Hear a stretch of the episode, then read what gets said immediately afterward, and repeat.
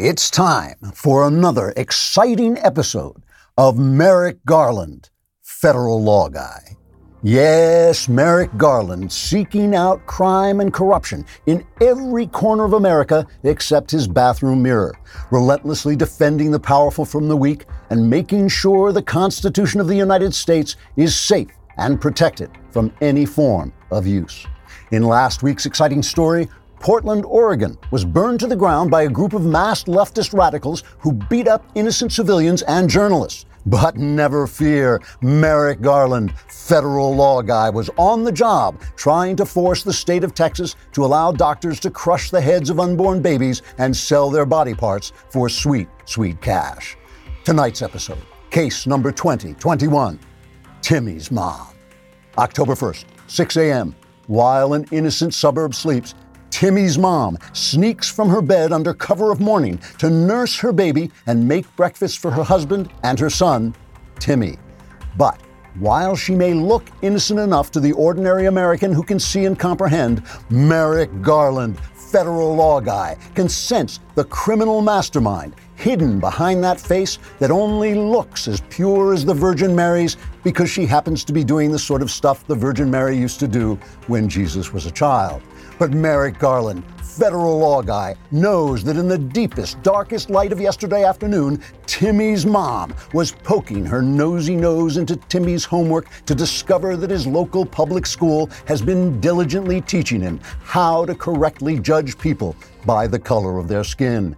These dedicated public teachers have also carefully explained to Timmy that he might not really be a boy, but might in fact be a girl, just like the girl who raped that other girl after being allowed to use the girl's bathroom because that's just how much of a girl that rapist girl was. And of course, if by some misfortune Timmy should turn out to be a boy, the school has conscientiously provided him with important literature on how he might enjoy breaking the bonds of sexual repression by performing oral sex on older men, not unlike the school principal, who likes Timmy very, very much. Now, in a sinister conspiracy to defend the heterosis normalcy that is so systemic in this country, it has actually created every single human being who exists here. Timmy's mom has begun to plot to harass and threaten her elected school board officials by going before a public meeting and pointing out that they ought to be teaching Timmy something useful like math instead of, you know, evil things. But be of good cheer. Merrick Garland, federal law guy, is on the case, publicly ordering the FBI to determine whether Timmy's mom is a domestic terrorist so that Timmy's mom knows she can't just go around protecting Timmy as if she were Timmy's mom. Not when public school officials have to be defended from the people they were elected to serve. So don't worry, America. Homicide rates in cities where the Department of Justice has intimidated the police may be rocketing upward as fast as homicide rates in cities where the Department of Justice has intimidated the police. But Merrick Garland, federal law guy, is on the trail of Timmy's mom, so there's nothing to fear except for Merrick Garland, federal law guy. Trigger warning I'm Andrew Klavan, and this is The Andrew Klavan Show. Life is tickety boo. Birds are winging, also singing hunky dunky doo. Ship shaped tipsy topsy. The world is zippity zing. It's a wonderful day. Hurrah, hooray! It makes me want to sing. Oh, hurrah, hooray! Oh, hooray, hurrah! Let's go, Brandon. Hey. Let's go, Brandon. Hey.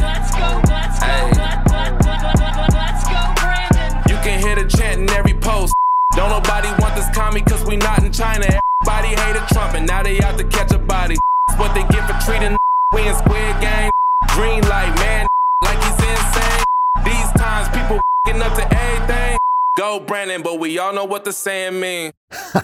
we all know what they're saying. That was rapper Loza Alexander uh, volunteering to, uh, without his knowledge, to help us out with our opening theme. Right here, the vast right wing conspiracy known as Klavanon continues. We're going to explain today the all important question why Superman is not gay no matter what they do to him, and he'll never be gay, and it's an atrocity that they tried to make him gay, and we all know it, but we can't explain it. I've been listening to right wingers talk about this, and they can't quite come out and say why it's wrong, but I am going to explain it. We also have the wonderful writer Amity Shlaes, and a surprise guest, the worst person in America. This would be a great time to go on and subscribe to the show on Apple's podcast. Give us a five star review if you like the show. If you don't like the show, give us a five star review just to confuse them. Uh, also, if you want to be in the mailbag, you got to subscribe to dailywire.com, then press the watch button. I think it'll take you to the podcast. Go to my podcast, hit the little paper airplane, ask me anything you want. You can ask me about your personal life, you can ask me about politics, about religion. All my answers are guaranteed 100% correct and will change your life. Will they change it for the better? Stop asking stupid questions. Also, subscribe to my YouTube channel, the Andrew Klavan YouTube channel, not the Daily Wire one, my personal channel, and I will send you extra stuff completely exclusively. We had a really good one this time about the Sopranos movie. Uh, we got all kinds of uh, bonus videos on the Andrew Klavan YouTube channel, so go there. And if you leave a comment, and the comment is sufficiently disgusting and hateful and bigoted and racist, we will put it on the show because it fits right in. Today's comment is from Lexi. She says, I guess it's a she, she says, if I had a dime for every time Biden coherently gets through a full sentence, I'd have a ball of lint and a couple of paper clips. That's actually a, a literal, that's not even a joke. I think that's a literal uh, statement.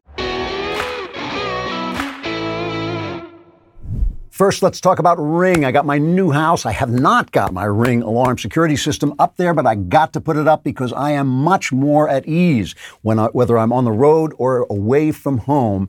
The Ring alarm equals peace of mind. Protect your home with the Ring Alarm. I had it at my old house. Ring Alarm is a powerful, affordable home security system that you can easily install yourself, and it works seamlessly with other Ring products in one simple app you know, it's great because no matter where you are, if somebody's out there, if you're even in the house, you don't have to, you know, go look around. You can look on your app and see them, talk to them if anybody's out there. For a special offer, go to ring.com slash Klavan. It's the perfect way to start your ring experience. Keep an eye on every corner of your house with indoor and outdoor cams. See what's happening right from your phone. Protect your home anytime from anywhere with Ring Alarm. Go to ring.com slash Klavan for a special offer on a Ring Alarm security kit today. You can build a system that's right for your home and have it up running in minutes. That's ring.com slash Klavan, ring.com slash Klavan. Anyone comes to your house, no matter where you are, you ask them, how do you spell Klavan? If they know the answer, call the police. I enjoyed the Daily Wire backstage live at the historic Ryman Theater. I thank everybody who came from coming. It was so nice to get to meet uh, so many of you. They kept calling it the historic Ryman Theater. I was thinking, how, how historic can a theater be? And then I looked it up, and in fact, the entire uh, Civil War was actually staged in the Ryman Theater, uh, as well as the moon landing and the uh, uh, 9 11 attacks were all done there. So it is, in fact, very um, historic. And we had a lot of great announcements at the show. A new movie coming out called Shut In. Uh, the Gina Carano movie has started film, filming. Adam Carolla is going to do a show on the Daily Wire. All of this, I have to tell you, is tremendously gratifying to me because I've been yelling about the culture and losing the culture uh, for 20 years. And it's taken a long time for the right wingers to kind of catch on that this is important, more important uh, than sometimes than the facts that and the fact that capitalism works and freedom works and religion works. More important than that is the culture. Uh, as Jeremy, uh, the God King, uh, said at the uh, Ryman, the historic Ryman Theater. And as I've said before many times, this is going to be a decades long fight because they took over all our institutions. We're not going to be able to take them back. We're going to have to build new institutions ourselves. But the good news is, I think we have now reached peak woke culture because woke is poison, toxic to culture because it's a small-minded, mean-spirited, corrupt, bigoted, uh, you know, ideology that just ruins art, sucks the heart out of art, and just turns everything into propaganda and to hectoring and to nastiness. And the thing that gave this away to me really was Dave Chappelle. I talked about this a little bit uh, at the historic uh, Ryman Theater. We had to leave because they were getting ready to film the next uh, World Conflict. But, uh, you know, I, I, talked about Dave Chappelle's show. He has this uh, show on Netflix, and there's a part in it where he talks about transgenderism. Here's a little bit of that. Gender is a fact. This is a fact. Every human being in this room, every human being on earth, had to pass through the legs of a woman to be on earth. That is a fact. Now, I am not saying that to say that trans women aren't women. I am just saying that those that they got, you know what I mean? He doesn't even have to finish the sentence, right? He's talking about the vagina of a trans uh, woman. He doesn't even have to finish the sentence because we all get it. This is not real womanhood. This is not what womanhood is. And we are so thrilled. You know, the Netflix CEO came out and he said, We're not going to cancel this. They're threatening walkouts. The New York Times is attacking them. Everybody's attacking the show. It's called The Closer, uh, but, but they're not going to take it off. And we're so thrilled. We're so thrilled. The guy is saying something that everybody knows is true that four year olds, four year old people know that boys are one way and girls are another, and boys have one thing and girls have another, and you can't change. That's who you are. And just notice what he said there, because this is the part where I'm supposed to say nothing against trans people. That's the thing I'm supposed to say next. And he said, it. I'm not saying trans women are not women, but, and then he doesn't even have to finish the sentence because everybody knows. So this is how bad things are that we on the right are cheering because somebody can say that girls are girls and boys are boys. I mean, what a victory. What a victory. Soon, soon we may be able to say the sky is blue or that Dr. Fauci is a liar. I mean, who knows what wonderful heights of truth telling we have to say. But we're always going to have to say before that, we're always going to make an excuse. I'm not saying this. I don't, you know, I, I feel uh, it's not that I hate black people, but it's not that I hate transgender people, but it's not that I hate gay people, but we're going to have to keep saying this. Wokeism is a small minded, racist, wicked, graceless, mean spirited, ugly point of view. So why are we the ones apologizing? That's how bad it is. That's how far we've lost the culture. But why? Why do they keep winning? Why do they always win the culture? And why are we always playing defense? I'm sure you heard like this Jon Gruden thing. Jon Gruden got thrown off the. Uh, as off his job as the coach of the Oakland Raiders.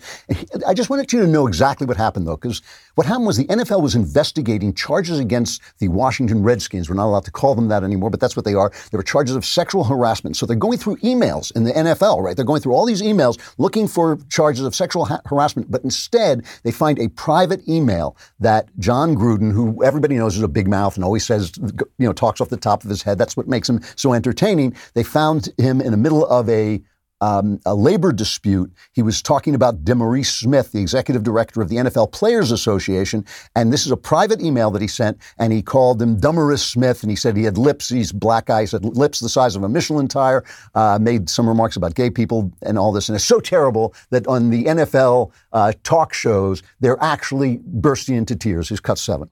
for us to be moving back and not forward in 21st century, like I said, man. National Football League, this hurts me. The clock is ticking, man. I'm can- sorry. No. I can play for you, but I'd rather not. Okay? I'd rather not do it, but if I have to do it, I will. And it's just because I have other people that I have to provide for. Yeah. Right? But I, I'd rather not do it. Now they're crying. The guy's crying about Jon Gruden in private emails ten years ago, sending this, you know, saying some nasty stuff about this guy's lips. All right, this has changed nothing. This change means nothing. It hasn't changed the NFL. Hasn't changed the way Jon Gruden treats his players. It doesn't change the way the NFL is treating its players. Changes nothing. It's meaningless. It means something. But you might stop and think, wait a minute, wait a minute. You were looking for uh, evidence of sexual harassment because you're being fined for sexual harassment. You went through 10 years of NFL emails. Where's the rest of it? Here's the announcement from the NFL. Based on the material that we have reviewed, we haven't identified anything that needed to be reported to club or league leadership. We have released no emails during this process. It's a ruse. Generally speaking, every charge of racism is covering up some kind of bad action by the left, some kind of seizing of power. George Floyd, the whole thing about the police killing black people, which almost never happens, never it, killing innocent black people, just going out and shooting. Remember, they're talking about the streets are littered with the dead black people, the police. All a ruse. It's a ruse because the uh, federal government, the left wants the federal government to take over uh, criminal policing in localities. They don't want localities and states to have the rights to criminally police, so they harass the police and they come in and they oversee them. They use these incidents to oversee them. It's a ruse because crime goes up in leftist cities in places where the left's policies take hold. And so instead, it's George Floyd has been killed. This guy was killed. It's always a ruse. Generally speaking, any talk about racism, it, because this is the least racist country on earth, because it is the least racist country on earth, any talk about racism is a ruse. So wokeism is hypocrisy. It's a ruse. It's corrupt. And it's not that just that. It's mean. It's vicious. It's authoritarian. Why are we the ones apologizing? You know, they're coming out with CRT. They're saying we should be teaching CRT. You shouldn't be able to. This is a critical race theory. You shouldn't be able. They're they're literally investigating, threatening to investigate parents who protest against this. You know, the UN, the United Nations, the left loves the UN. They have a Universal Declaration of Human Rights. In that Declaration of Human Rights, I'm getting this from Gerard Baker in the Wall Street Journal. Parents have a prior right to choose the kind of education that shall be given to their children. So wokeism is authoritarian, it's bullying, it's mean. Why are we apologizing? Here's the reason. I will tell you the reason. Why do we always have to say, "Oh, I'm for this," but you know, I don't mean anything about gay people. I don't mean anything about black people. It's because they have a creative moral vision, and we don't.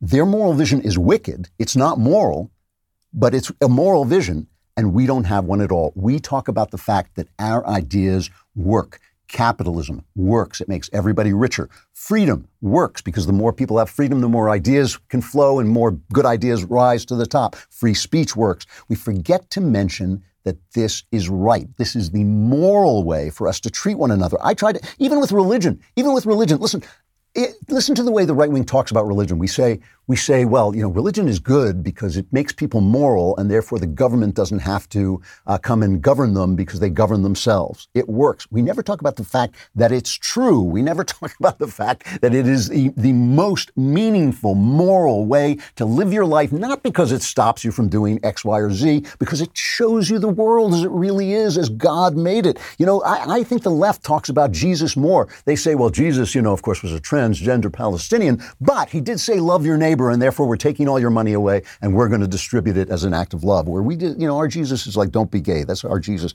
When was the last time, seriously, you heard a creative and modern but also scripturally true take on Christianity that helped your life and you weren't listening to this particular show? When was the last time that happened?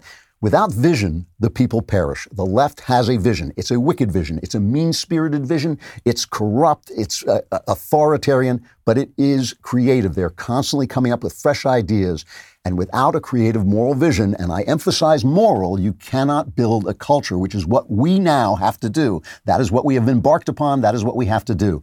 And this brings me to the question of gay Superman. All right, we're going to talk about Superman in just a minute, but first we're going to talk about why you can't get a date. You can't get a date because your car doesn't work. And when you go to get a part for your car, you sit in your not working car and make those driving noises like a little kid. You know, pretend you're driving down to the auto parts store instead of saying rockauto.com. Rockauto.com is like a mating call. Women will flock to you because they know you know how to get all the auto parts you need right on your computer from rockauto.com. They have a great, great catalog. It's easy to use. The prices are good. You can see all the parts available for your vehicle and choose the brands, specifications, and the prices you prefer. Go to rockauto.com if you want to show that you are smart enough to get your car up and running from your computer at a great price. And also just because it's cool to say rockauto.com. And when you get there, right, Klavan in there. How did you hear about us box? So they know we sent you, and you got to write it the same way. Klavan, you got to spell it right too. K L A V A N. There are no E's in Klavan. I just make it look this easy.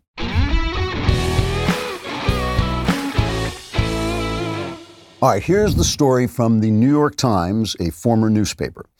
Up, up, and out of the closet. The new Superman, Jonathan Kent, who is the son of Clark Kent and Lois Lane, will soon begin a romantic relationship with a male friend, DC Comics announced Monday. That same sex relationship is just one of the ways that Jonathan Kent, who goes by John, is proving to be a different Superman than his famous father. Since his new series, Superman, Son of Kal-El, began in July, John has combated wildfires caused by climate change, thwarted a high school shooting, and protested the deportation of refugees in Metropolis. So, gosh, it's so stunning, so brave. And here's the writer writer Tom Taylor. He says the idea of replacing Clark Kent with another straight white savior felt like a missed opportunity, says this clever, inventive Tom Taylor. So stunning, so brave. Here's the real Superman, Dean Cain, addressing the issue. Uh, cut four. they said it's bold and it's and and, and bold new direction. I say they're bandwagoning. You know, a Robin of Batman and Robin, as you mentioned, just came out as as bi or gay recently, and honestly, who's really shocked about that one? I had some thoughts about that a long time ago. But a new Captain America is gay. My daughter in Supergirl, where I played uh, the father, she was gay. I, so I don't think it's bold or brave or some crazy new direction. If they had done this 20 years ago, perhaps that would have been bold and brave. But brave would be having him, you know, fighting for the rights of gay people in Iran, where they'll throw you off a building for the offense of being gay. Um, they're talking about him fighting, you know, real world problems like climate change, the deportation of refugees, and he'll be dating a hacktivist, whatever a hacktivist is. I, I don't know, um, but you know. Why, why, why don't they have him fight the injustices that created the refugees that whose deportation he's protesting? That would be brave. And that's all right, but it's all true what, what Dean is saying there. But I, I will go beyond that. I think what Tom Taylor, the writer, did was small and mean spirited and disgusting, taking a beloved icon and turning it to his pinched little um, misguided political purposes that he knows is going to offend people. And, and yeah, you know, comic book sales are plummeting. I think they're like down 20%. They keep boosting them up with manga sales. They mix in manga sales, but they're actually plummeting. They're uh, way down and and it's just like you know we celebrate that we on that's our, our, that's our idea of a victory that they they blew their they destroyed the franchise. It's like the new James Bond, which apparently isn't very woke uh, in the actual movie, um, but the promotion of it was woke, and so it it didn't open. They didn't make as many gazillions of dollars as they usually make. But apparently, the film itself. I mean, here's a scene from the film where the villain confronts Bond. Uh, this is yeah, play it. Well, Mr. Bond, soon the United States debt will top $29 trillion. It's madness. Economic madness. How did you pull off this heinous act? Oh, I had nothing to do with it. No, it was Congress. Congress of the Soviet Union tricked us into getting this debt? What? No, the United States Congress. Of America? Yes. How much is it again? $29 trillion. Do we pay interest on that? Yes. All the time? Yes. This is terrifying. It's a great deal of money. What do we do? Honestly, it won't affect me very much because I'm very wealthy. Will I be okay? Are you a federal employee? Yes. Then you'll be fine. Oh, thank God. All right, that wasn't the real movie. That was uh, from Reason TV. Meredith and Austin Bragg. Austin Bragg plays the villain. That's uh, James Bond is a libertarian. but, but however, however, the movie apparently was not that woke. And you know we're all so thrilled that they lost money because they're. But who cares? It's not about. We think that's a victory. We think that's a victory when they destroy a franchise. We think that's a victory when the audience doesn't show up. Go woke, go broke, and we celebrate that. Fine, but we never point out that it's wrong. What they're doing is wrong. It is morally wrong, and we have to say that and say that something else is right. Now, this is the place where I'm supposed to say, "Oh, I have nothing against gay people." And normally, that you know, that's the way we always do this. Not against gay people, but you know, but but but. Normally, I would refuse to say it just to poke the left in the eye because I think they're so small, so mean spirited, so corrupt, so authoritarian that there's no reason to do anything they want us to do. But in this case, in this case, one particular case, I do have to start with this because this is about a value that has followed me my whole life. And has followed me from when I was a lefty, uh, I was kind of a liberal, I guess, to now that I'm a conservative, before I was a believer, to now when I'm a Christian. It has remained the same. And it's important because I have not condemned gay people at any time in my life. My father, I remember when I was a kid, explained homosexuality to me because we, we met a gay couple at one of his friends' house, and he was explaining to me what it was. And in those days, because of Sigmund Freud, they thought it was a psychological disorder. That was the liberal take on it. So he was being liberal and nice about it. And I remember looking at him and saying, well, they weren't hurting anybody. They seemed to like each other, and they weren't hurting anybody. And I've lived my life in the arts, right? And my colleagues, so many of my colleagues and respected colleagues and beloved friends have been gay, right? And they and my my son Spencer Klavan, no relation, but obviously a gay man, and I, he's and getting married soon. Gay married is um, uh, who is it who says that? Uh, Dave Rubin. He's getting gay married to his his boyfriend. Uh, and I, I think I've said this before, and I get angry, angry letters about it. I think my son is a godly man. I think he's a manly man. I think this is really an interesting fact. And I believe the Bible is the inerrant word of God, but I've discussed the way I read it and that different voices in the Bible have different roles to play, like in every narrative ever written. Uh, so I don't feel bound to condemn homosexuals because of Christianity. None, none of that. None of that bothers me. And by the way, I've been like this since we're talking about the 1970s. The 1970s, when gay people would come to my house and parties, and some of my friends who were Democrats wouldn't come back because they had met gay people at you know my party. So I, I've been ahead of these guys. These guys who think they're brave because they're doing what everybody is doing, like Dean Cain said, because they're they're getting on the bandwagon. They don't mean anything to me. I was doing this when you actually got attacked for it. When pe- people would say to you, "You must be gay," and I would think, like, I wish my life would be so much easier. But but you know that was that was the way people treated you back then. Now it's not brave at all. So I don't have anything to apologize uh, for to these guys. However, however, there's another scripture that St. Augustine talks about. It's creation itself. The book of nature is also the word of God. And creation has a pattern and it has a voice. And I'll show you what I mean. I'll show you, let me, let me see if I can make you understand why what they did to Superman is wicked. It's wrong. It's disgusting, and we all know it, but we can't we can't figure out a way to say it without stepping on the hating, the homophobic trap. You know, we keep saying it's not about gay, but there's something wrong with it because it's it's getting on the bandwagon. That's not what's wrong about it. It was wrong when they did it to Captain America. It was wrong back then. Okay, creation has a pattern and a voice, and it is the voice of God. It is the way God speaks. Man is a beautiful animal. He is the standard of all beauty. The David the, of Michelangelo, the Venus of Botticelli. That's what beauty is. Beauty is the human form divine, right? Man is an animal with two legs, right? He's a featherless biped. That's what Socrates said. He, that was the definition of, uh, of mankind, a featherless biped. He has two legs. But let's say a particular man is born with one leg, right? He's born with only a single leg. Man is still a two legged animal. Man is still defined as a featherless biped. He is still a two legged animal. But this man is out of order. There's something disordered about his body. His body, he's, he's crippled, he's handicapped, whatever, however you want to say it. Now, let's say this one legged man says, I praise the God who made me and I'm going to worship him through excellence. And he becomes an athlete, right, to show that it can be done. Now, he's one legged, so with all the goodwill in the world, he still can't compete on a major league professional level, but he gets so good that he gets into, you know, the handicapped Olympics and all kinds of uh, handicapped games and he wins them all. He inspires other people. Uh, he inspires other handicapped kids. He's got humility, joyfulness, praise of God. He inspires them to praise God. He inspires them to rethink their situation. And it's, it's really, you know, he's really a wonderful guy. You ask yourself, is he less or more of a person, of a soul, than an egotistical punk athlete who was born with all the gifts and who struts around in the end zone when he makes a touchdown and you know thumps his chest and mocks the other uh, players and all that stuff? Who's who is the better man? Who is the better man? Obviously, it's the one-legged man, and the one-legged man is more of a man. But, but, the other athlete who's a schmuck, who's an egotistical schmuck, but who has a perfect body, who has a body that is formed in the pattern of mankind, is still a tremendous inspiration because as a work of the imagination, which is what sports is, sports is like the arts, it works in your imagination. He shows you what the human form can do at its pinnacle, right? It's not about his inner soul. It's not about his moral life. It's not about anything. It is about the fact that as a work of the imagination, which is what an athlete essentially is to us, right? Because we're not playing the game. We don't win or lose the game, but we get so wrapped up in it because it's a work of the imagination. He represents a- an icon of what the human form can be in terms of excellence, right?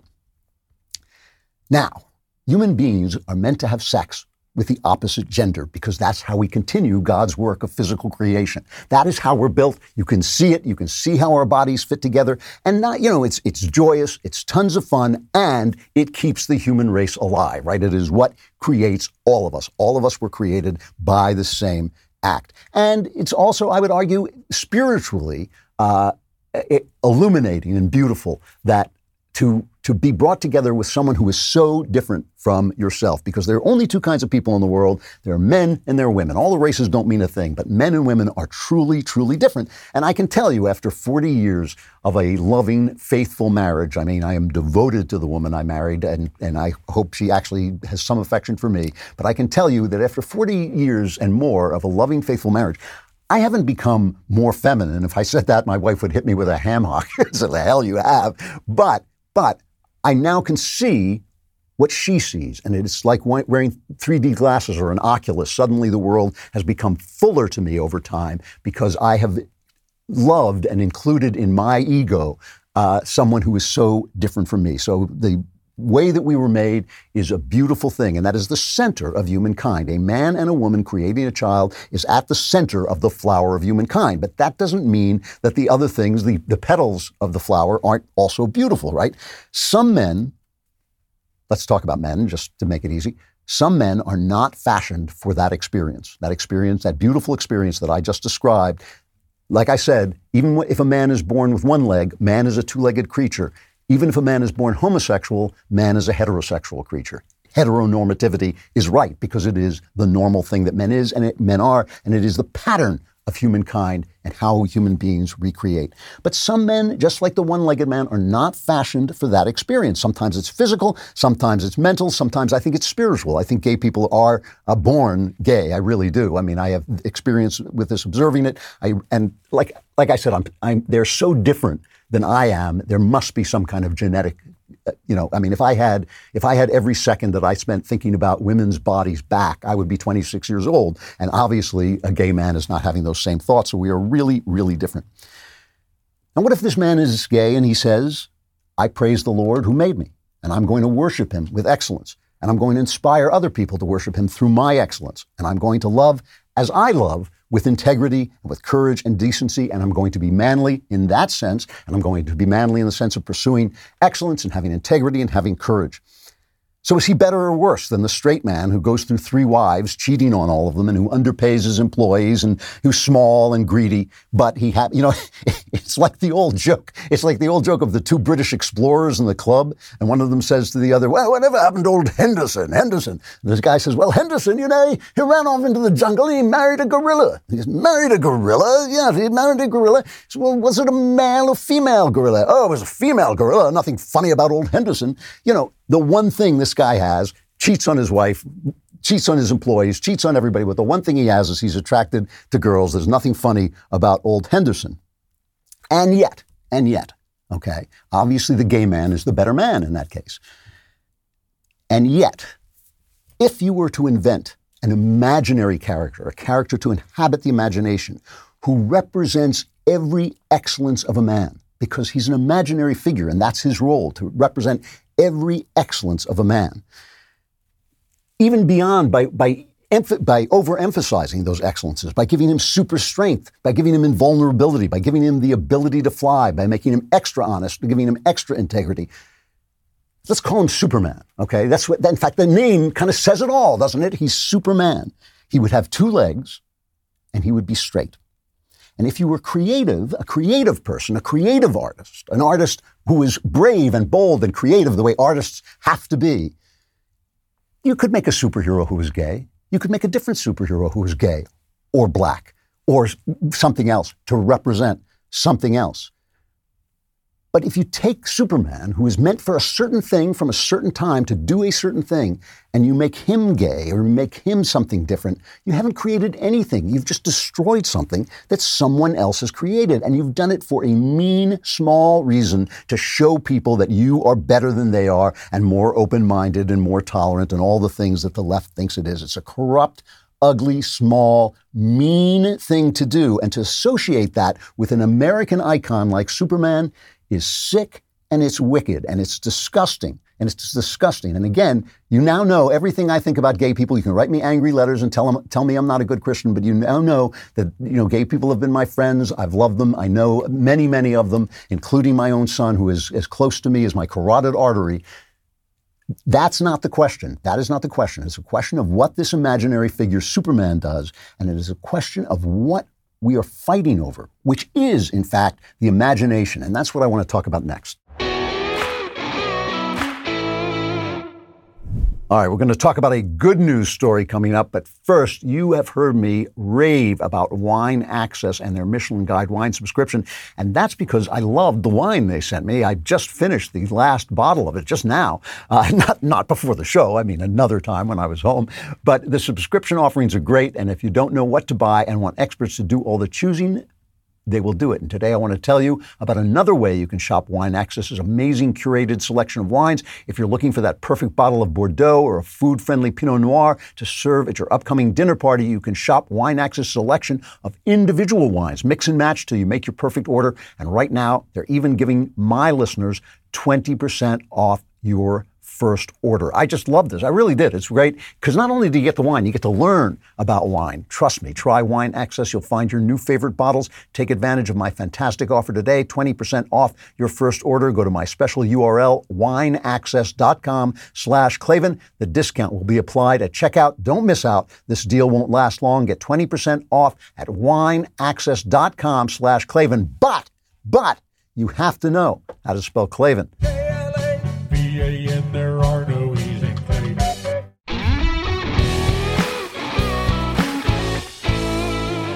What we are talking about is battleground imagination. What we are in is a fight for the imagination, and I'll, I want to explain why. Because if you don't think the imagination matters, I want you to take a look at the story of William Shatner, 90 years old, right, the famous uh, star of the original Star Trek and in some of the movies, right. This is a show, as uh, I'm sure all of you know, the show created by a guy named Gene Roddenberry. Uh, it was based on the wonderful, wonderful Hornblower novels. If you've never read the Hornblower novels by C.S. Forester, they're about a man rising through the ranks of the British Navy during the Napoleonic Wars. They are absolutely terrific adventure novels, some of the best adventure novels ever made. He wanted to bring that kind of integrity and kind of uh, society, a closed society, to the screen. Now, the show, when it came out in the 60s, it- only did so so in the ratings. It climbed a little bit in the ratings, but they canceled it, and the fans loved it so much that they, what was unprecedented at the time, they staged a letter writing campaign, and so they put it back on, but they put it on in a bad slot, uh, and they kind of took away some of its budget. And Roddenberry got angry, and he quit, and the show got worse and worse essentially. And finally, even though the fans still tried to save it, it went off the air. And, and while the show was running, William Shatner, as Captain Kirk, made a PR visit to Cape Canaveral, where the rockets went up. And he was given the red carpet treatment, and he re- signed something for the astronauts saying, See you on the moon. 1969, Shatner's marriage falls apart, and the show is canceled. His wife divorces him, and the show is canceled. Uh, and in 1969, we landed on the moon. And Shatner said, I'm lying on a bed. His is his description of watching the moon landing. He said, I'm landing, lying on a bed in an RV, looking through a window at the moon, watching this on a little four inch black and white television set on my belly. I'm in a pasture on Long Island doing summer stock theater, right? His career has cratered, basically. He says, I'm at a very low point watching this high point. He's got a new album coming out uh, called Bill, uh, and he talks about this. This is cut two.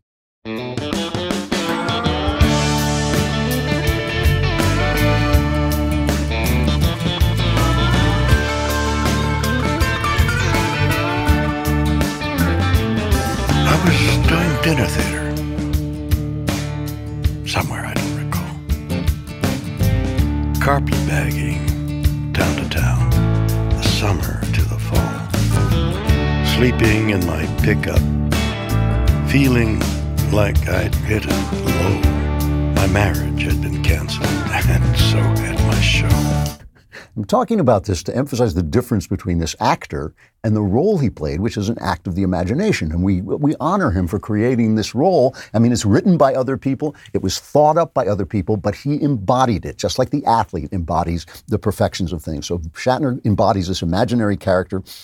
And you know, he had a great career. He went on to be in Boston Legal, which is a wonderful show, and he's absolutely terrific in it. But at, at some point, he kind of became a joke. His style of acting went out of fashion. He kind of modernized it late, later. But he did this one thing where he sang Elton John's Rocket Man, which is one of the funniest things ever. If you can find it on YouTube, you can find it on YouTube. He sits there smoking a cigarette and he says, I'm going to be high as a kite by then. Here's a moment from And I think it's going to be a long, long time. To touchdown brings me back again to find I'm not the man they think I am back home. Oh, no, no, no. I'm a rocket man. it's, a great moment. He was a figure of fun in a lot of ways. But here is the thing, right?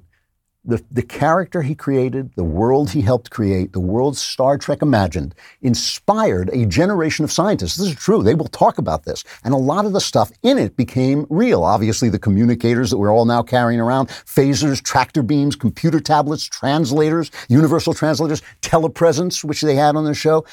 This is, this is all stuff that was imagined into being on this show and then became real. And now, finally, I'm sure you've heard, William Shatner has become a rocket man in real life. It's going to be high as a kite by then. Jeff Bezos sent him up uh, into space in one of his penis shaped rockets. I, amazing that he's gotten away with this. I love it, though. It's his phallic shaped uh, rockets. And here was uh, Shatner's reaction when he first heard the news that he was going into space. It's cut five. I just love the idea of exploring the unknown. And then there's other things that we just haven't figured out or discovered yet. To think about so much that's out there that we still have to learn. Like, I love that. I love that. And so I'm very excited about the Space Council. We're going to learn so much um, as we increasingly, I think, are curious and interested in the potential for the discoveries and the work we can do in space. Okay, that wasn't that was another figure of our imagination, of our nightmares. That was uh, Kamala Harris uh, putting out this series of videos that may be one of the most vomitous things I've ever seen. Just it's just amazing. They had to hire children to sit there and look on in wonder and awe uh, for the simple reason that they couldn't get real children to go anywhere near her because they were afraid she'd take them into her gingerbread house and devour them. So anyway, Jeff Bezos has this Blue Origin thing where he's trying to beat all the other billionaires uh, into space, and he's building these rockets that uh, look like a phallus. And he's he sent um, he sent William Shatner, 90 years old, oldest man ever to go into space. And somebody made the joke this was to oldly go where no man had gone before. But he sent him up just over what's called the Kármán line, uh, which is the barrier be- between our atmosphere and space. And and here, and they had pictures of him in the rocket ship uh, looking out at Earth. This is cut six. It gives us a sense of the magnitude of it all. Earth is kind of small. Yeah. right? The Earth is like a speck. Earth is kind of small.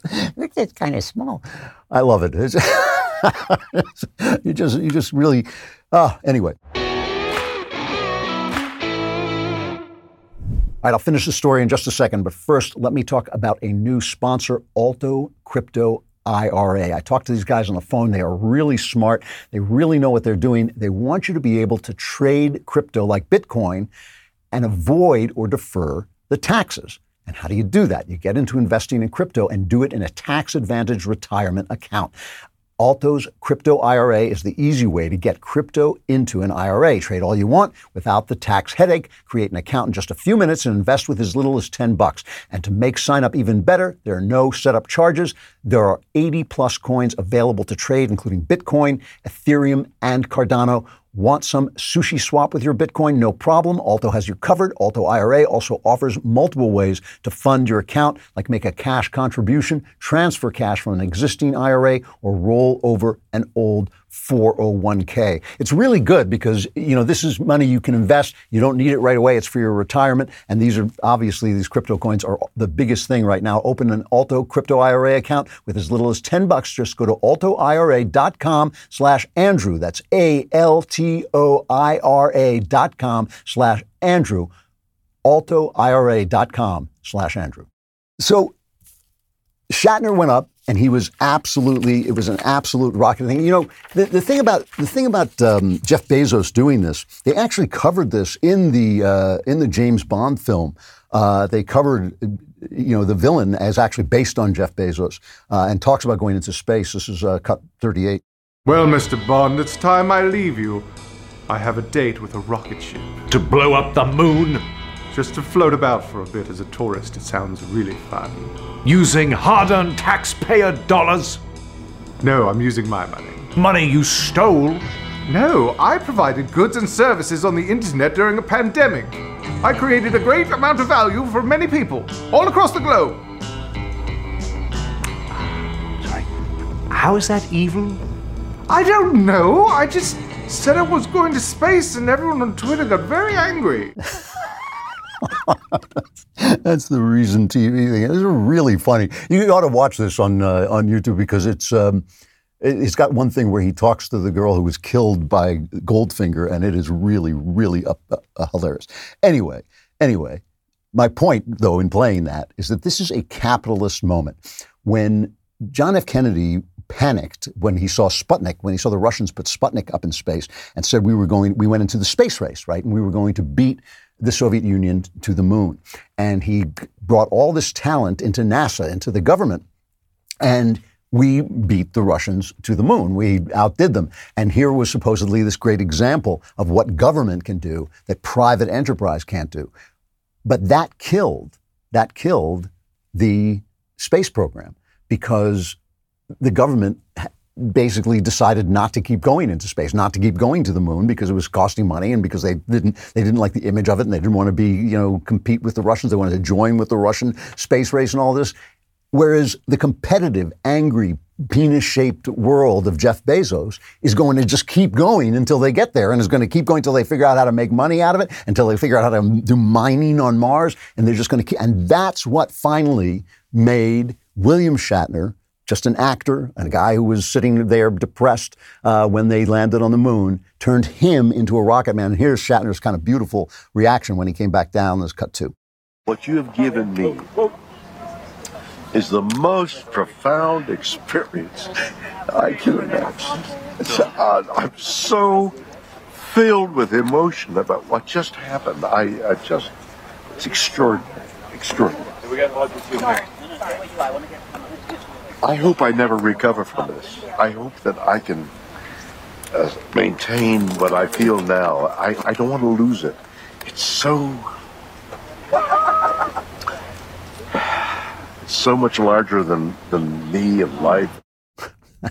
You know, when I was watching this, I couldn't help thinking about a novel I wrote called Empire of Lies. It's actually, I think, one of my, my best novels. Um, and it's the novel that kind of it has a conservative hero in it fighting Islamist terrorists. And it's the novel that was kind of, when I finished writing Empire of Lies, I, I this is literally true. I walked into the bathroom and looked in the mirror, and I was a multi award winning author at that point, uh, and mul- nominated every year for some big thriller writing award.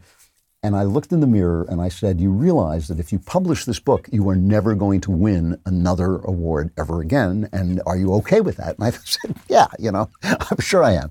Um, but I miss it. I do miss it because I knew that once I put forward this character as the hero of the piece, this conservative character, uh, I, I, I was done for. I was going to be canceled, essentially. But the funny thing about this book is in this book, the book is about a guy, a, a conservative Christian, who starts to uncover an Islamist terrorist plot that no one else will admit is there, that the press is actively covering up. It's in the Empire of Lies. And the funny thing about it is, is has a character who is, he's not William Shatner, but he's an obvious takeoff of William Shatner, a guy named Patrick Pearsall, who had a space trek, a Star Trek-like show where he played a guy named Augustus Kane. And now he's washed up and he's a drunk and he's sitting around, but he's the one who keeps saying, you know, I think there's a plot, there's this Islamist plot going on. And the plot is being organized by a professor who's attacking the country through his ideas. And there's a scene where the hero goes in and finds the drunk Patrick Pearsall, this actor, sitting there maundering about this plot. And here's what Patrick Pearsall says. He says, the country of the imagination, he's drunk out of his mind. He says, the country of the imagination, that's the target. It's not some towers. That's just money. That's just the economy. The Pentagon, too. What's that? The military, the Capitol, the White House, the government. No, no. None of those is what really matters. The country of the imagination, the Bible, the Constitution, Jesus Christ, Thomas Jefferson, movies, TV, me, Patrick Pearsall, Augustus Kane. That's what he's out to destroy. Now, obviously, this is a takeoff in this egotistical ma- uh, actor who thinks the whole thing, this whole terror threat, is all all about him. But beneath that, there's a truth to what he's saying. We're fighting for the imagination because just like with Star Trek, the imagination is where the future starts. The imagination is where the future starts. If we imagine disorder, we will have disorder. If we have no icons of perfection, we will have nothing to strive for. If we imagine racism like CRT does, like uh, critical race theory does, which tries to put into our minds, tries to make us imagine one another as belonging to races and to nothing else, then we'll have racism in the future. If we imagine beauty and if we imagine truth, we'll have truth and beauty. We're going to have to do that. We're going to have to do that because they are out to destroy it. The country of the imagination is the territory we're fighting for.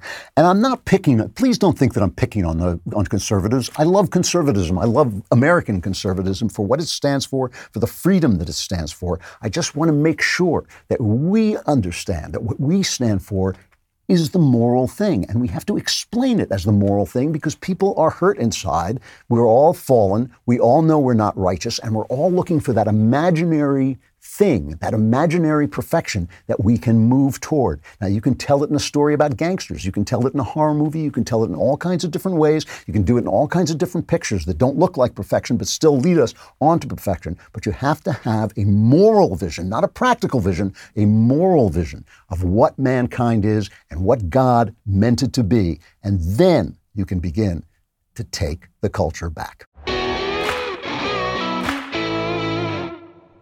All right, great interview with an important author coming up. But first, let's talk about chairs. Chairs are a big deal for me. I spend a lot of time in a chair writing. I spend a lot of time in my office. You may spend a lot of time in an office, and let me ask you these questions. These are important questions. Can your current office chair give you a massage while you're working?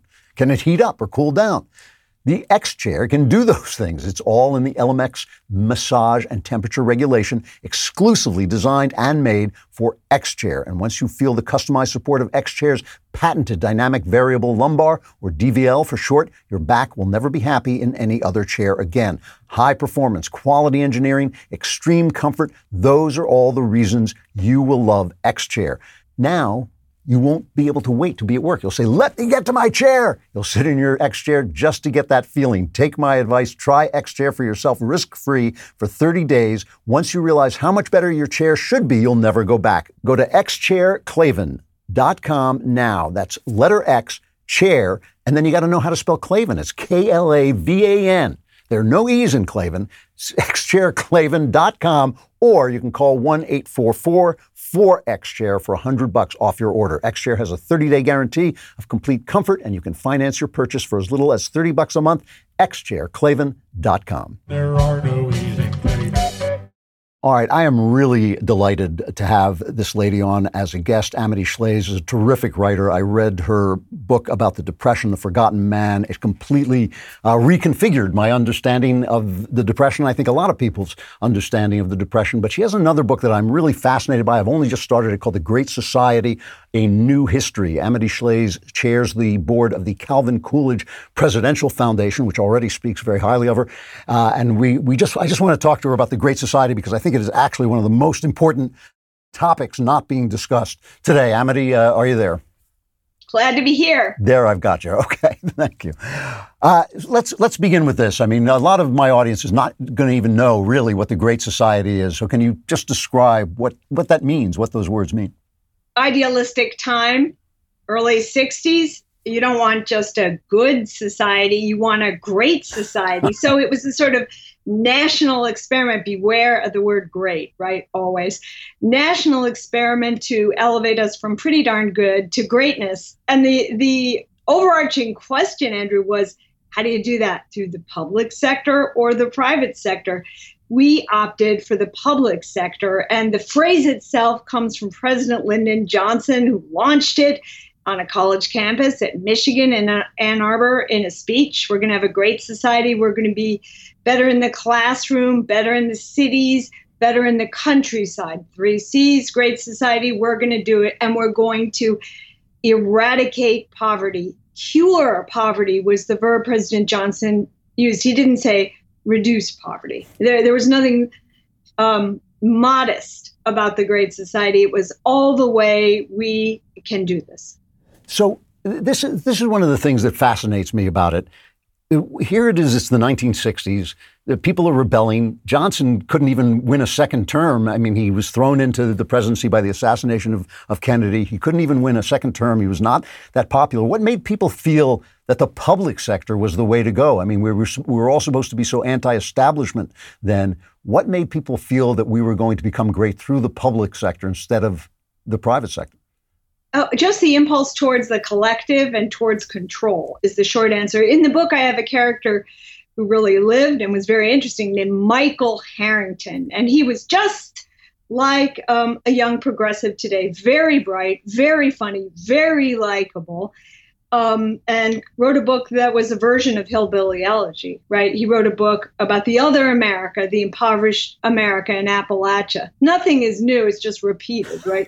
so he writes this book, and someone in the Kennedy circle reads it. He comes into the White House and says, We have to do something for all the poor, not just a few poor, and nothing incremental. It's a temperament thing, too. Let's do, let's have a revolution, let's mount a revolution. And this idea kind of excited some people. And uh, President Kennedy was assassinated, but the Harrington impulse to do something grand stayed. And Johnson then turned that into a bunch of laws um, to eradicate poverty. Why did Michael Harrington think you couldn't do that locally? He was a li- he was socialist. He said that socialists think collective and big. So I, I think the error, um, in, in my view, is this assumption that doing work for the collective is better than doing work for individuals, or that change can't come from below. But there it was, and Harrington was disillusioned. I trace him through the story in a nervous breakdown. He was a very interesting, lovable guy, but he was totally wrong on this. And we got laws that we still live with long after he kind of veered out of there. So, can you detail a, a, couple of those laws? I mean, just to give an idea of what these programs were. Well, one of the um, most important, uh, which I never mentioned in the book, shame on me, Great Society, was the, the laws that created public radio. Because they created a modern consensus which tends in a certain direction now. We love public radio, we're on it. But the, the, because I think, in good measure, because public radio comes from government, supported by, government, even if viewers and listeners send in money, uh, it tends to favor government. Another thing that happened, uh, a law that was very important, um, was uh, began a culture of law. We should say that began with Kennedy and, and an executive order he didn't really even pay attention to when he was signing 10988 that was public sector unionism. So that made teacher unions, we used to have teacher associations, but unions in a powerful way. And again, uh, school teachers, we love them, we love our schools. They tend progressive too because they're a union and they work for the government. Uh, and they're hard to uh, change because of the power of those teachers' unions. So those are two unmentioned laws or undermentioned. Others would be the expansion of what we might call welfare. Um, and a very much key one um, was uh, there was, you know, there were big laws, but a, a key sub law, let's call it that, was the creation of federal funding for public interest lawyers. Mm-hmm. It used to be you had a pro bono lawyer, and he was somebody who did it out of the good of his heart, um, or maybe possibly he worked for the ACLU. But there weren't federally funded public interest lawyers. And in the war on poverty, which is what um, the Great Society also came to be called, we began to fund thousands of public interest lawyers working in states. Uh, uh, John F. Kennedy's brother, uh, Bob called for it in a famous University of Chicago speech. We need to have public sector and public interest lawyers everywhere. And those lawyers tended to make cases, guess what, that said, let's make government bigger. They weren't small government public interest lawyers. So these are the cultural parts. But the the uh, the overarching act for some of this was the Economic Opportunity Act. That doesn't sound so terrible. Conservatives are for opportunity, right? Well, progressives are for entitlement.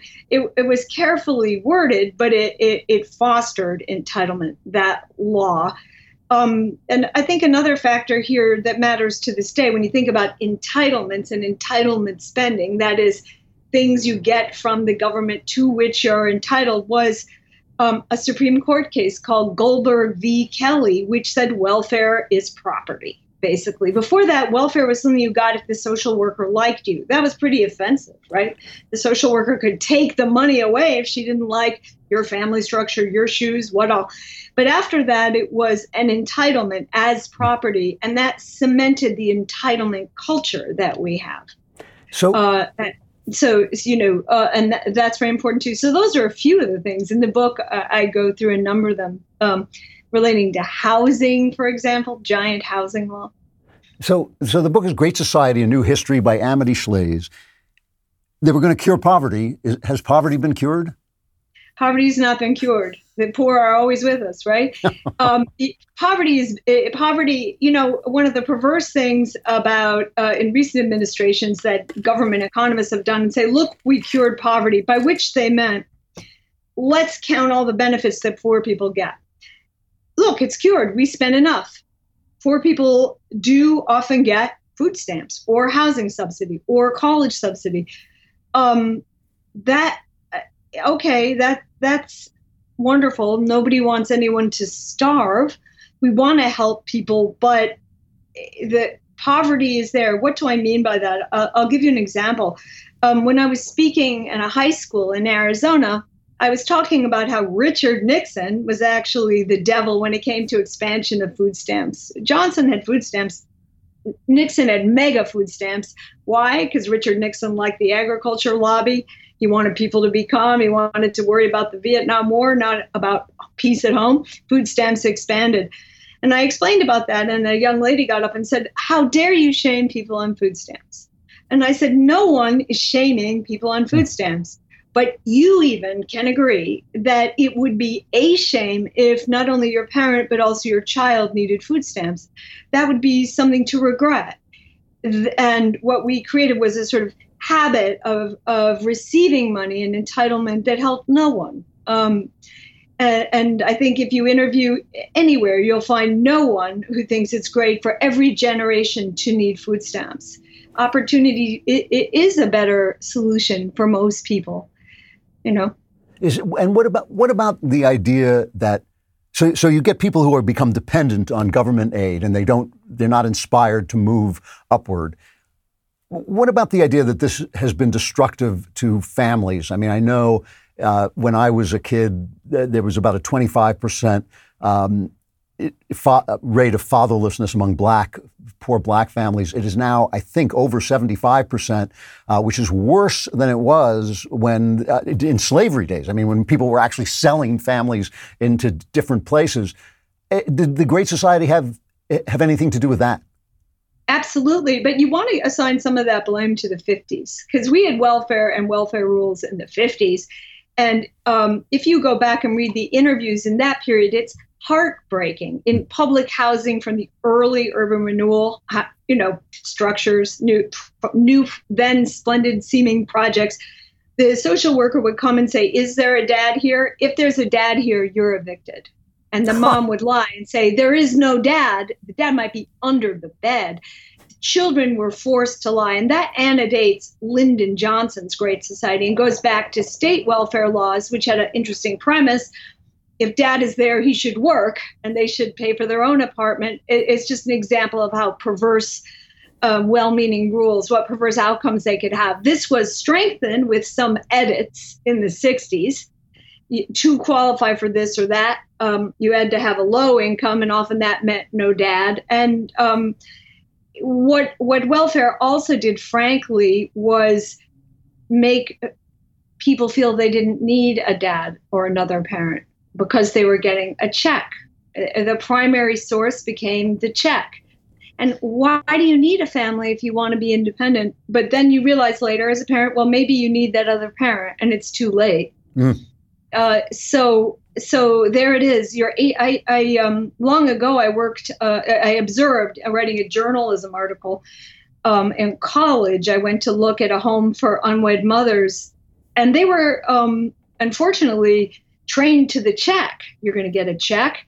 Your mother's going to take care of you. The dad was not in the picture of of um, these young mothers situation they were having babies somewhere in high school or you know or over high school age but not in school and the goal was to keep them in high school but to get them a check and we never uh, uh, the the people in the situation never talked about the dad because that would hurt the feelings of the girl because the dad was not helping out but the whole um, culture well-meaning as it was perpetuated the idea that that welfare gives you independence look, you can finally leave your mom because you get a check. Every high school girl, whatever age, wants to leave her mom, right?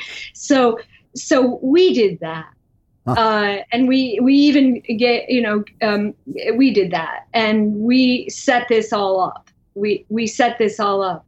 We taught people that entitlements are more important than opportunity. So, so I have a theory I want to run by you, and you're allowed to tell me it's completely ridiculous. But it seems to me we we it, we've elected a black president twice. Uh, you know, it seems to me this is a country that has gotten past its racial uh, history, which was indeed shameful, uh, and yet we are continually being ginned up uh, to hate each other and to look at each other according to the color of our skin. And I, I begun to believe that what the politicians are trying to protect and obscure is the failure of the Great Society. Because after all, this is, in order to spend this money, this money has to be flood into government. It gives government tremendous power. It gives them tremendous power of patronage. It gives them tremendous power to buy votes uh, through government largesse. And it's failed. It has failed to do what it was supposed to do. And in fact, it has had negative um, consequences. Is that plausible? Is it plausible that a lot of what Well, we're seeing I- today? it- it- it's entirely plausible that the Great Society, uh, I won't say elephant, is it the elephant in the room or the donkey in the room? It- uh, but anyway, the the force in the room we are not going to acknowledge. And you can see that actually um, with the enormous emotional references to Franklin Roosevelt. Franklin Roosevelt had the New Deal. It was a big social program. Let's be like him. President Biden put a big picture of Franklin Roosevelt up. He, he has, I think, he has a bust of Eleanor too, of, of the First Lady Eleanor Roosevelt. He didn't put Lyndon Johnson front and center.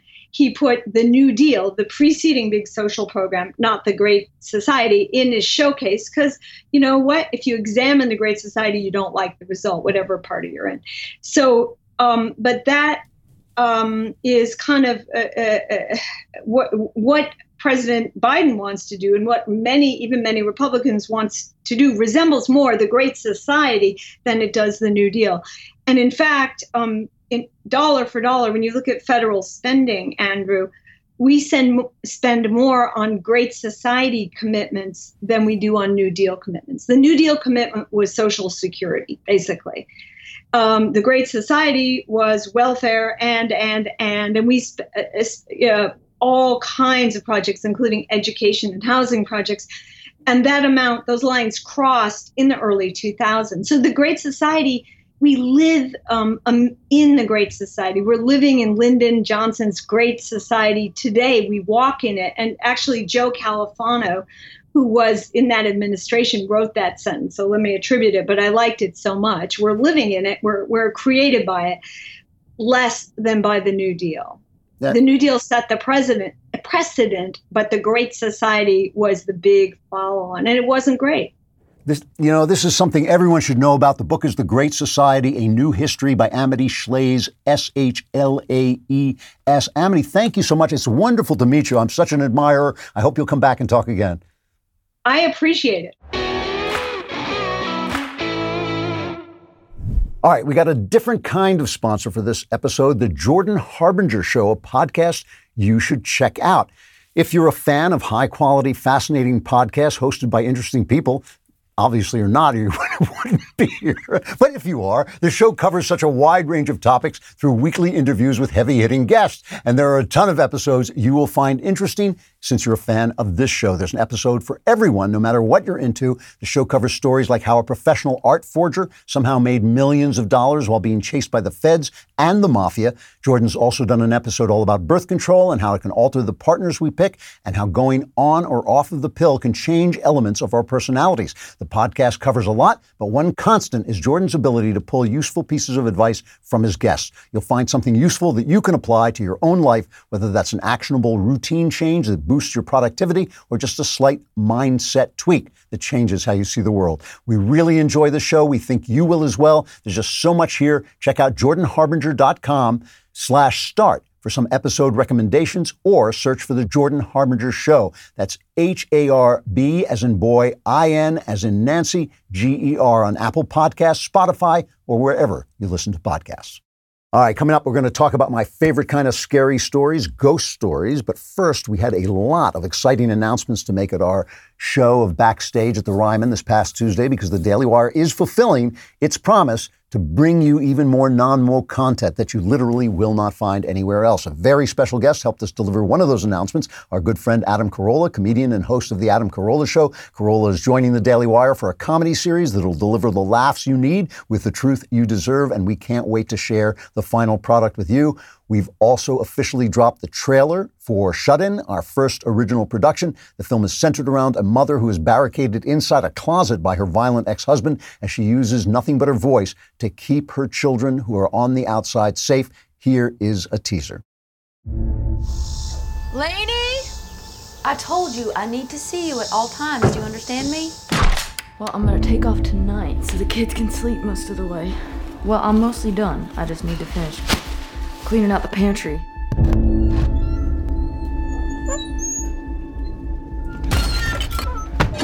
Lainey! Lainey!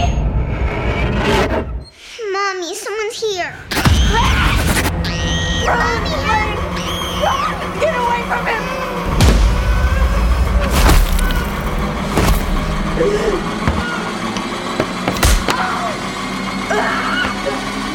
Please let me out. Mommy, you took the baby and won't give it back. Oh my god! Oh my god! Smell weakness from here. All right, that's terrifying. We also want to share a message with you from the fearless Gina Carano about her new Daily Wire movie, Terror on the Prairie, which just started production this week. Take a look at that. Hi, Daily Wire members. This is Gina Carano. I'm coming to you from the set of Terror on the Prairie. Um, we came up to Montana, and it is absolutely God's country. We're making new friends.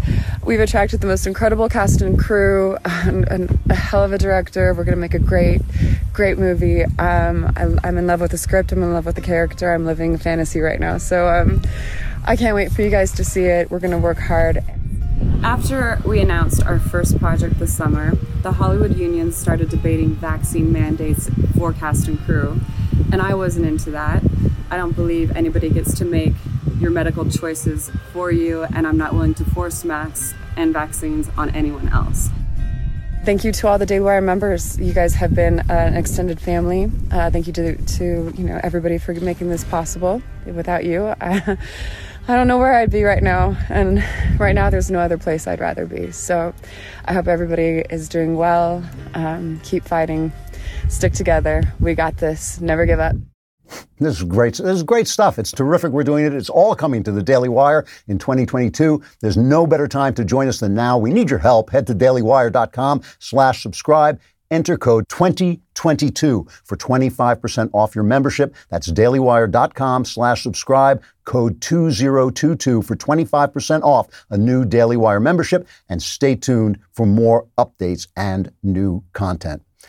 It has been an exciting week for the Daily Wire, and this weekend's Sunday special only adds to the excitement. Ben will be joined by none other than Bari Weiss, a brilliant writer, journalist, and now the voice of her own excellent podcast called Honestly. They sit down to make sense of all that's going on today, and it is truly worth a listen. Go check it out this Sunday at dailywire.com or on Ben's YouTube channel, Ben Shapiro.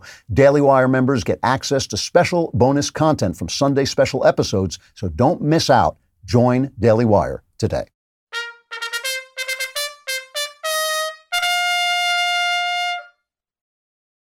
So Halloween keeps approaching and we keep doing our series on scary stuff. And today I want to talk about my favorite kind of scary story, which is the ghost story.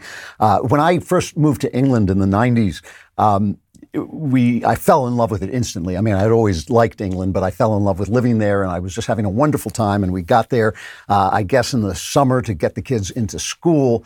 And as Christmas approached, um, you know, we got into the see the beautiful London Christmas, and it was lots of fun. And one night, uh, Christmas Eve, it was Christmas Eve. I put the kids to bed. My wife was asleep, uh, and I poured myself a drink, and I turned on the TV.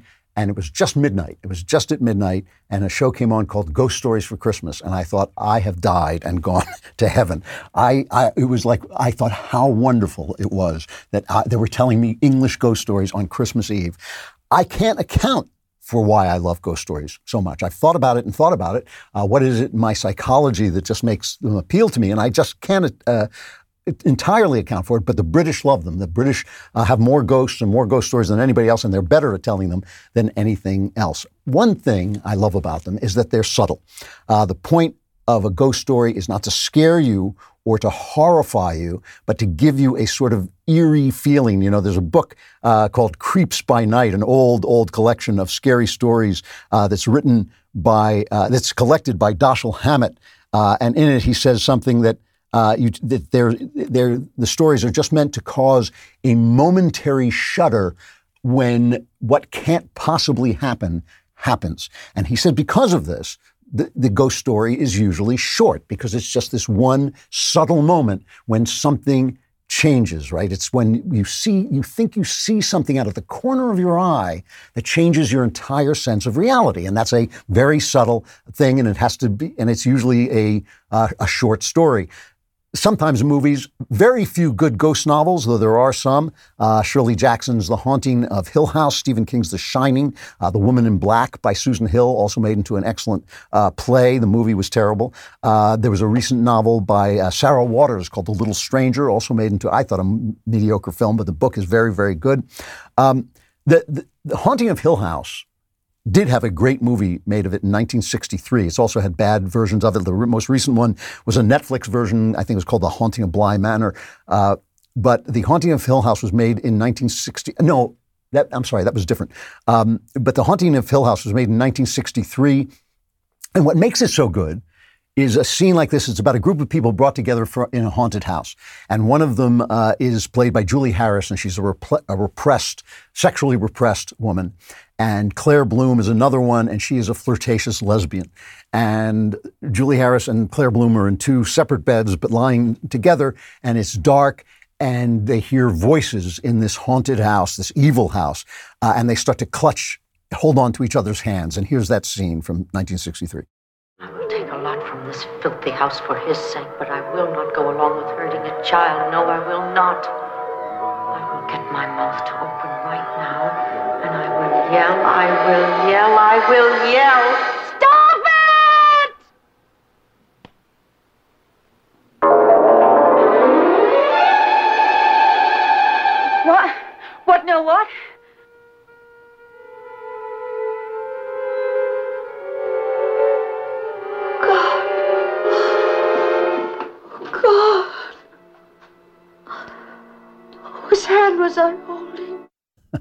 she wakes up, if you couldn't see it, she wakes up and there's the two beds have been separated wide apart. And she, she couldn't possibly have been holding Claire Bloom's hand. Whose hand was I am holding? And that's the moment when what can't have happened happens, and you don't even know, uh, you know, you don't even know if it's in her mind or what it is, but it just, totally changes everything. And, and some critics have said that the ghost story reached its peak uh, during World War One or before World War or af- after World War One, when this kind of sea of death washed over Europe. Europe was beginning to crumble as a, as a culture, uh, and people got very interested in mediums and spiritualism and contacting the dead. But that's just obviously not true. The great age of the English ghost story started before that with the Victorians. And the master of the form, and the guy who was sort of, sort of seen as the center of the British ghost story, was a guy named Montague Rhodes James. H.P. Lovecraft uh, pointed him out as the great, uh, the great practitioner of the ghost story. He was a Cambridge medievalist scholar, and he used to gather his lads about him uh, on Christmas Eve after the service and read them his latest story which is wonderful. And that was the ghost story for Christmas when, when I saw the show in England. The ghost story for Christmas was, in fact, an M.R. James story. Then they were mostly, I think, M.R. James stories. And, and like most ghost story writers, this is true of all the great ghost story writers. They really only have about five stories to tell. So if you read M.R. James, you only want to read a few of his stories at a time. After that, they start to get repetitive. Um, but a typical one has a kind of academic, a non believing academic who stumbles on some ancient curse and finds out that there's more to it than he thought. One of them was made into a wonderful, wonderful TV show, which is available, I think, on YouTube. It's called Whistle and I'll Come to You, My Lad. Uh, and it was made in 1968 by the great um, uh, Jonathan Miller made it, and it has uh, Michael Hordern, Hordern in it as the, the professor. Michael Hordern, you may know if you've ever seen the greatest uh, version of A Christmas Carol uh, with Alastair Sim. Michael Hordern plays uh, Jacob Marley. He plays the ghost of Jacob Marley. And um, he's a professor, and he finds a whistle, and the whistle has an inscription. Ancient whistle has an inscription on it. It says, "Who is this?" Who is coming? And he blows the whistle and he finds out. And there's this wonderful scene where this kind of distracted, uh, kind of pompous college professor, whatever he is, an academic, uh, is confronted in the uh, breakfast room of his hotel. And here's Michael Hordern delivering an absolutely spectacular performance. Do you believe in ghosts, Professor? Ghosts? That's rather a sticky one, isn't it? I'm not quite certain what you mean. I mean, I'm never quite certain what I'm being invited to believe when anybody asks me a question like that. I'm not even quite certain what I'm being invited to disbelieve when it comes to that. We're quite with you, old chap. No, well, well, I mean, you ask me, do I believe in, say, Australia? Well, now I know perfectly well what sort of thing I'm being asked to judge. I mean, we all agree what we mean by Australia. Large continent, southern hemisphere, discovered by Captain Cook, four or five large cities, kangaroos, and so on and so on.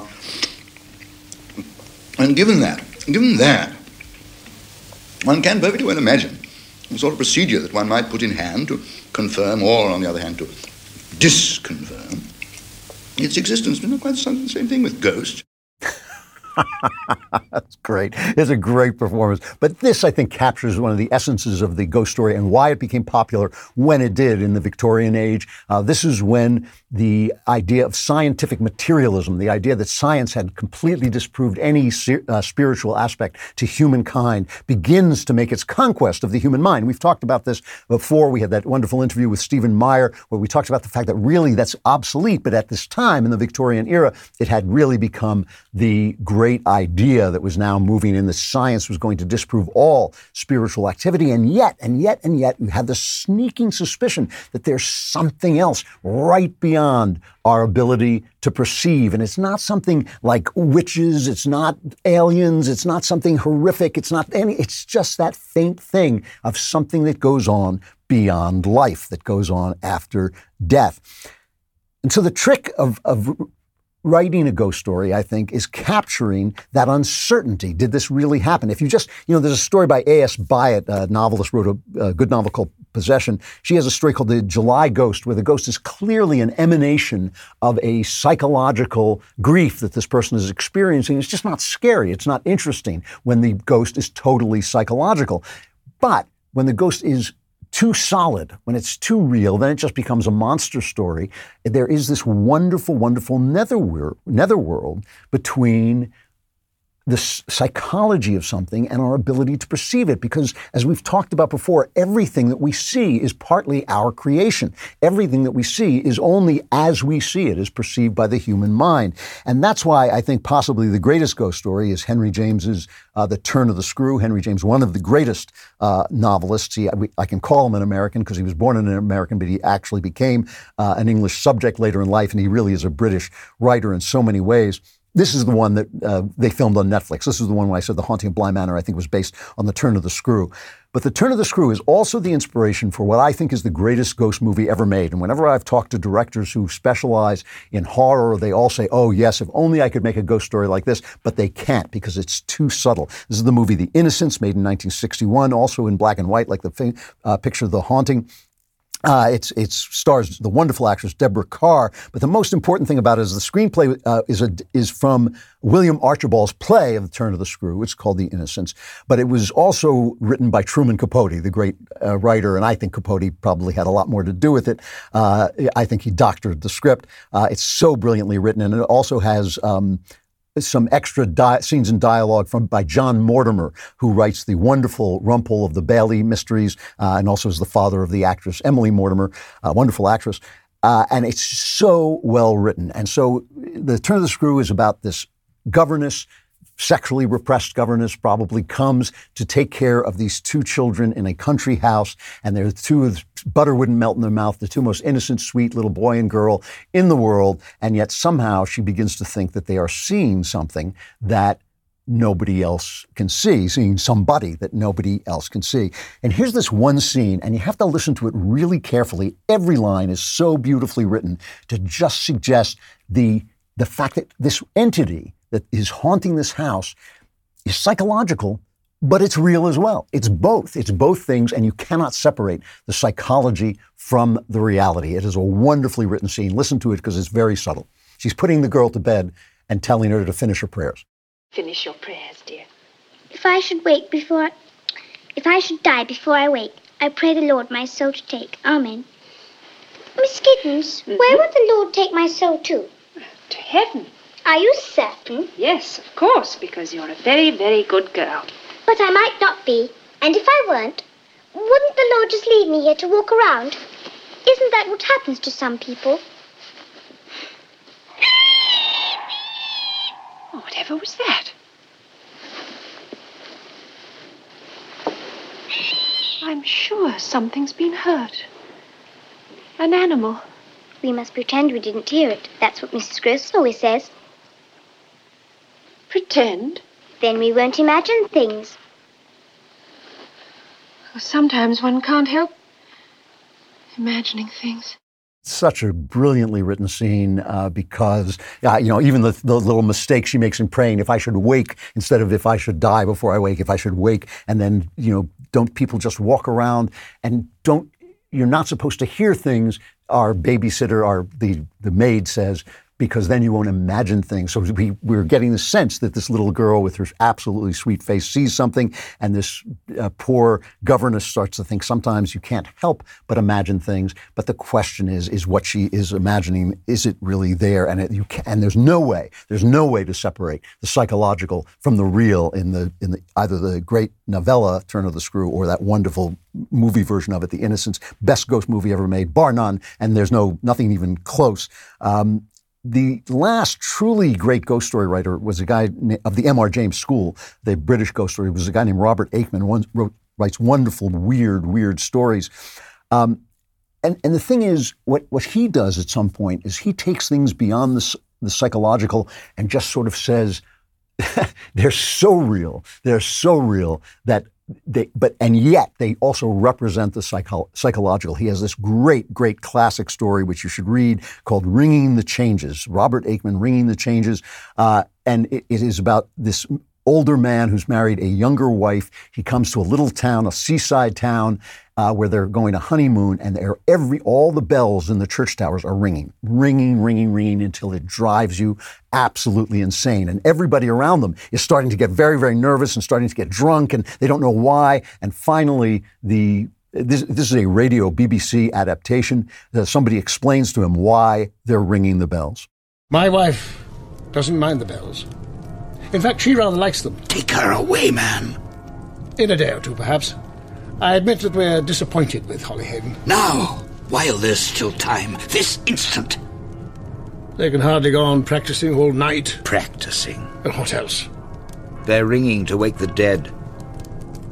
no, they are. It's a figure of speech. Not in Holihaven. I beg your pardon? No one can tell you how long they have to go on ringing. It varies from year to year, I don't know why. You should be all right up to midnight. In the end, the dead awake, first one or two, then all of them. Tonight, even the sea draws back. In a place like this, there are always several drowned each year. Most of them come not from the water, but the earth. It is not a pretty sight. It's a great story, Ringing the Changes by Robert Aickman. And the great moment in the story is when the ringing stops, because that's the moment when you shudder, because you realize that what can't be is, and what can happen is about to happen. And that's what the ghost story is all about, that our sure and certain sense that has been that they've tried to beat out of us. The materialists have tried to beat it out of us, but our sure and certain sense that there is something there behind the scrim, the screen of reality that is just out of sight and sometimes slips into our view and causes us to shudder. We know not why. The ghost stories are just wonderful. These are some of my favorites, but there are so many, so many more. And we'll talk more about more scary stuff next time. All right, now this is the point in the show when I usually do the mailbag and solve all your problems, but you're screwed because we had a late breaking story, and I have to bring on the worst person in America. Uh, you know that you know Ed Gein died in a mental hospital and Ted Bundy was executed. So that just leaves Steven Crowder. I'm ashamed to say that I am uh, his only friend uh, and the only friend he could ever could have, and I only keep him around because he makes me laugh uproariously. And now he's gotten thrown off YouTube. Crowder, you insufferable schmuck! What what have you done? Why do you throw? Why do you besmirch the good name of Gein and, and Bundy? I mean, the guy could paint. He was a hell of a painter. So you know, it's just oh, whatever. No, I, pre- I appreciate you having me, and uh, hopefully you don't have the worst of me because this is uh, for me. You know, it's a little, and I, they still have me on some some pain pills, not the fun pills like the opiates. They have me on this thing gabapentin, which just makes me, um, you know, stupid and sloppy. So you know, uh, like the B team at Daily Wire. Yeah, so it's a usual day. All right. Yes. No, I'm really I appreciate you having me, and I'm, I am glad to be here. And uh, honestly, for people out there who don't know, you know, um, screw you because it was uh, we've gotten in trouble because of you know the Loudoun County story, and it ties all back in. You can explain it to them, but uh, but I, screw I you, you at Daily Wires. I, I watched I watched the routine you did that uh, which made me like put my head down on my computer and laugh until I, I wept. Could you just describe what what this is a story about Is this the Alex Jones sketch? Yes. Okay. Well, uh, I don't know what I can say. Uh, so for okay, for people who don't know, and and to get a little serious for a second, on on are we Friday? Oh, yes. It's one of those things where it's I'm like I can't believe it's still today. So it's uh, it was on Thursday. Uh, we did a whole segment on uh, the Loudoun County story, which you guys broke there at, at Daily Wire, and and really, by the way, tremendous work. And and people know that the show is silly, but I I really am uh, just meticulous about referencing and, and sources. I think I'm. I think this is the only show where we will have 50 to 70 references every show publicly available. And I made sure to check out with Daily Wire. I know because of uh, the age restrictions. I said, look, I need to know if the rape kit was verified, and I will. All I can say is that I felt confident that you guys had done your due diligence. So we did about an hour on that segment on uh, on Thursday, and Immediately after that show, we get hit with a strike on YouTube. Now, the strike was for a previous show uh, for the previous week, but it was the same subject matter. And in this one, we were talking about how in California prisons, there have been a record number of men who claim to be women and are then sent to female facilities. And now they have pregnancy protocols. And there was a female inmate who was complaining about treatment and got pregnant. And so the joke was working around YouTube and not addressing it and saying, so I I suppose, Immaculate Conception, cut to a sketch where uh, the angel of the Lord, who was portrayed uh, very well by Alex Jones, said, uh, uh, Be not afraid, for I bring you tidings of great joy. For shall be a sign unto you a son. And, and she said, In a virgin birth. And, and the joke was in here, I think it's the image. He said, uh, No, you'll be uh, raped by your cellmate repeatedly. And people, so I can't say, but I, we show the cellmate. You can imagine who it is. Now, here's the thing you're you're uh, you know all, all, kidding aside, you're a mediocre comedy writer. So, but you do write comedy, and uh, no, everyone knows Andrew's one of the best out there, and. Uh, it, the, the, the whole point was tiptoeing around it and never actually saying what was going on, just covering the facts. And then this was the joke. And now here's the concern. And we didn't even talk about the transgender issue beyond that story. So to be clear, YouTube has not given us specifics, but what they did say was uh, you know, the hate speech policy in targeting the transgender community. They said inciting violence. And then this is from their, in the solace I do find that their very expensive uh, hourly attorney from YouTube, beyond the strike, said, or indicating that transgender people could pose a rape threat to women. Which so they said they that did. is what's not allowed. Right. Of well, no, never. Gosh, I go to, I tiptoe around the sketch, and you're like, well, what can you say? What can? And then you're just like, ah, break all the rules. Look, you're not. You, you believe in Christ. You don't have the cover of being a Jew anymore, Andrew. They're gonna come for you, okay? So immediately, the, I I would argue that it is no coincidence that this show had been up for a while, and the language, of course, applies to how we covered the Loudoun County story. Right. So um, we had to take those uh, down right away, and, and we're dealing with this legally, and we've been streaming still to Rumble, and uh, people can subscribe, you know, Mug Club, Apple, Spotify, just not on YouTube. But what's so scary about that is, look, we were covering specific instances, okay, that have been documented, that have occurred. But I would also argue, of course, one must be allowed to broadly suggest that a certain group of individuals could pose a rape threat to women. Otherwise, you can't oppose the policy. Think of this for a second. and you guys covered this, over 100 parents, right, lined up to speak at a municipal meeting in Loudoun County, namely because two young girls had been raped. But they were going to voice their opposition against the trans bathroom, the new uh, policy, the new rules, I guess. And I don't know what they would call it. Uh, but their opposition was going to be, hey, because we think this poses a rape threat to our young daughters. Boom. If they said that online, the digital town square, banned. That's what's so terrifying about it. This is the first time they've used this language, and they specifically sent it in a private email to me, broadening that language than more than ever before, indicating that transgender people could pose a rape threat to women. Now they may not enforce it consistently, but they can. They can they can strike you and ding you if you do that. And that is, I mean, look look behind you. That's the Orwellian line. So so what do you do? Do you have any response to this? Um, well, look, we're responding legally. My half Asian lawyer, uh, Bill Richmond, is, has been responding. Um, there are certain things I can't discuss because there's there are ongoing uh, legal issues with YouTube, uh, autonomous from this. So uh, yeah, we're fighting this, and uh, we're continuing to stream. I mean, look, I was talking about this with. I don't know who it's a blur. You know, I've been doing a, a, a lot of shows. Um, you know, of course. So it's not like I saved my A material for this. Uh, but uh, I just want to make sure this half Asian lawyer, the other half is Jewish, right? I mean, because otherwise you're screwed. Otherwise, YouTube's getting everything. uh, no, no, no, no. I mean, I, I assume he's been uh, beaten enough by his parents that he should be adequate. Oh, okay. Um, I, I hope. I have no idea, yeah. but uh, he plays one hell of a violin. I mean, it's no nine-year-old Ben Shapiro playing Schindler's List It was it Carnegie Deli or Hall? Yeah, that was no the that was the pinnacle of his musical career. So like, it's you know. and he looks the exact same. he looks the you know some people age like. I, okay, can I just say this before? To me, one of the funniest things we've ever done on this show, on this program, is still we did the House of Cards parody sketch where Kevin Spacey was trying to rape Ben Shapiro because he thought he was 14. And I made sure to clear it with Ben first. I was like, "Look, it's actually a testament to your the the elasticity in your skin. You look young." And so, of course, Kevin Spacey would want to bang you. He was like, "Well, yeah, okay, I understand it. That's that, that that's that's pretty funny." I was like, "Good." So, um, the issue here, there was something else I was talking about before yeah, this. The lawyer. Oh, the legal what, issues. Yeah. Um, look, I never want to be the person that like talks about, but this has gone out in the press release, so the cat's out of the bag, and people have talked about this. Uh, this show is the number one show in the you know that 18 to 49 demographic. Just just the one hour show that file, uh, not only far and away number one in that demographic with conservatives, but number one of any late night of any network comedy show as Mm. well. The next closest is Tucker Carlson, and we do more than two times his numbers in the demo, and they watch for like an average of 40 minutes. We do more than than Colbert and Fallon combined. And I don't mean with the clips and the bits that are cut on YouTube five minutes here. I mean that one hour show, uh, well into the seven figures of people aged 18 to 49. Average viewer is a 28 year old male. This is YouTube saying, doesn't matter how the market is spoken.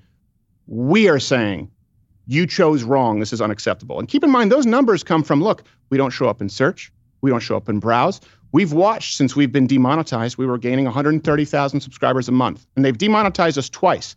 The throttle went from over 100,000 a month in all of my years on YouTube to nothing. Remonetized us back to over 100,000. Demonetized us down to nothing. So these numbers come from conservatives and non conservatives choosing to bookmark and tune into the show. They're not stumbling across it. And YouTube's out of options. YouTube is really out of options to make it so that people don't find us. They changed the way the whole live page on YouTube exists because four of the top five would just be our streams. They're like, I can't have that. Let's put up uh, Seth Meyers. Oh my God, Seth Meyers, the guy's comedy cancer. So we're, we're fighting this legally. And, um, you know, I'm so grateful to people. When we streamed the show yesterday, we had more live viewers. Uh, we, we had 60 something, 65,000 live viewers at any given second without YouTube. So I think it's it's it's it's grown um, to a level that they they really feel the need to contain. That's why they did this. I think your story at uh, Daily Wire, you've done actual investigative journalism, um, and and and I really do believe this is just to be clear. This is just me making an inference. They don't want that catching on, and we just happen to be, you know, the biggest show in the space, amplifying the great work that you guys did. So, uh, So- yeah, it's One, one of the things that I keep wondering, and I, I wonder about it here too, is Seven is, inches. Is it impossible for us to make? I mean, listen, when you were building your show, you used to call me up and, and talk for an hour about how to how to use YouTube uh, to monetize your show. And I used to think this is the most boring conversation I've ever had in my life. And I, I hope he knows what he's talking about. Right, So- but then I would go Hava Nagila and capture your attention again. and I was grateful. I felt I felt seen. I felt seen. Yes. So, so, so my question, my question, my question is: Is it impossible for us to build a platform where you can show your videos without worrying about these tyrannical? No, no, no, no. Yeah. No, and this is the thing. People say, well, why don't you go build your own YouTube? Why don't you go build your own Twitter? Look, I understand the argument, but it's not. It's no longer a free market argument. First off, YouTube, Google, Alphabet, right? They own both of them. Uh, they're more powerful than the Roman Empire. They're more powerful than any world government. And by the way, their growth has only occurred at the cost of the taxpayer. At, uh, through through tax uh, you know tax uh, incentives, also through a reduction in liability under 230. The issue here is, right, for example, we know this. So Section 230 says you're part of the digital town square. They're treated like utilities, Verizon, AT&T. Look, Verizon, AT&T, or T-Mobile, they can't remove us for discussing something that may be offensive. That's illegal. But YouTube does. And that's very clearly in the territory of publisher. And in this instance, it's very clear what's where they've screwed the pooch is there is a carve out even for comedy. And they went after a sketch.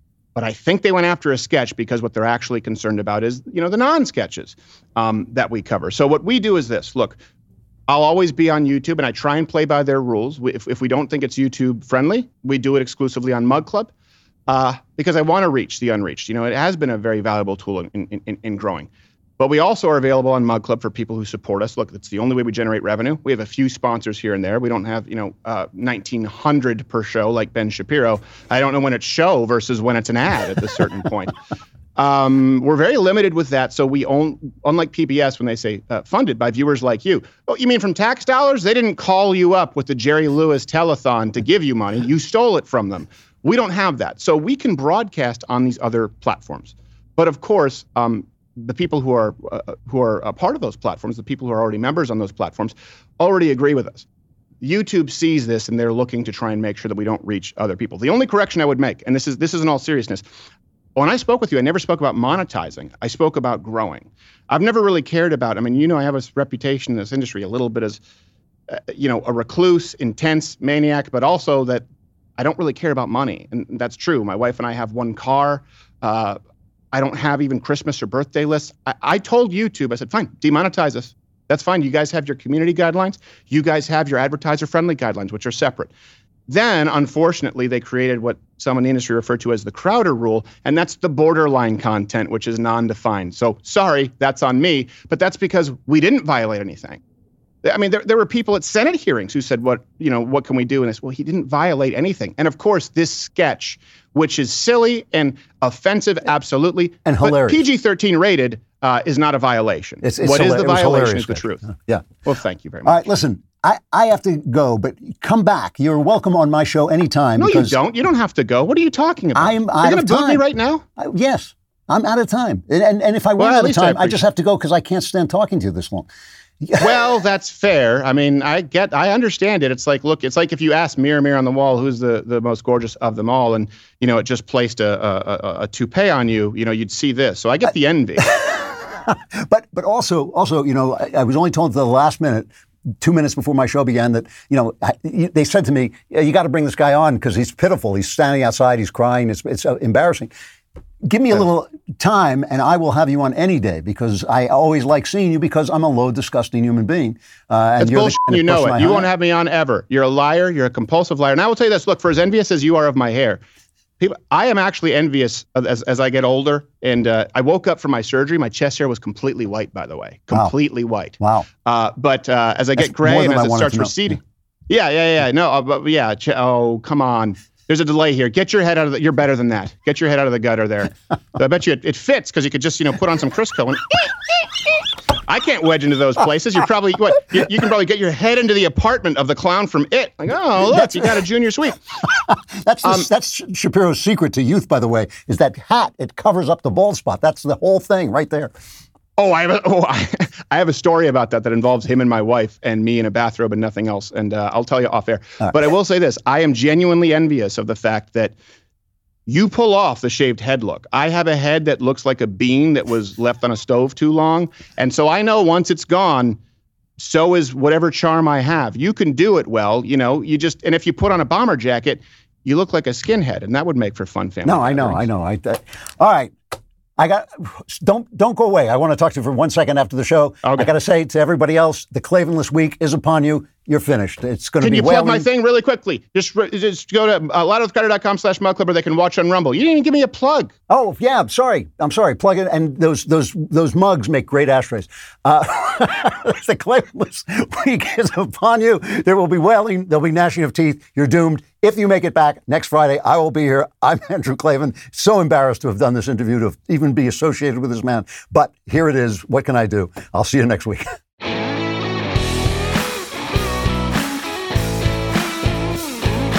Hey, if you enjoyed this episode and want to spread the word, give us a five star review and tell your friends to subscribe too. We're available on Apple Podcasts, on Spotify, basically wherever you listen to podcasts. Also, remember to check out the other Daily Wire podcasts, including The Ben Shapiro Show, The Matt Walsh Show, and The Michael Knowles Show. Thank you for listening. The Andrew Klavan Show is produced by Lisa Bacon, supervising producer, Mathis Glover, executive producer, Jeremy Boring. Our technical director is Austin Stevens. Production manager, Pavel Wadowski. Editor and associate producer, Danny D'Amico. Lead audio mixer, Mike Coromina. Animations are by Cynthia Angulo. Hair and makeup, Cherokee Hart. Production coordinator, McKenna Waters. And our production assistant is Jacob Falash. The Andrew Klavan Show is a Daily Wire production. Copyright Daily Wire 2021. A Seattle school cancels Halloween over concerns about diversity, inclusion, and equity. Joe Rogan smacks down a CNN medical contributor right to his face over lies about ivermectin, and YouTube censors Steven Crowder for reporting the news and telling the truth. Check it out on The Michael Knowles Show.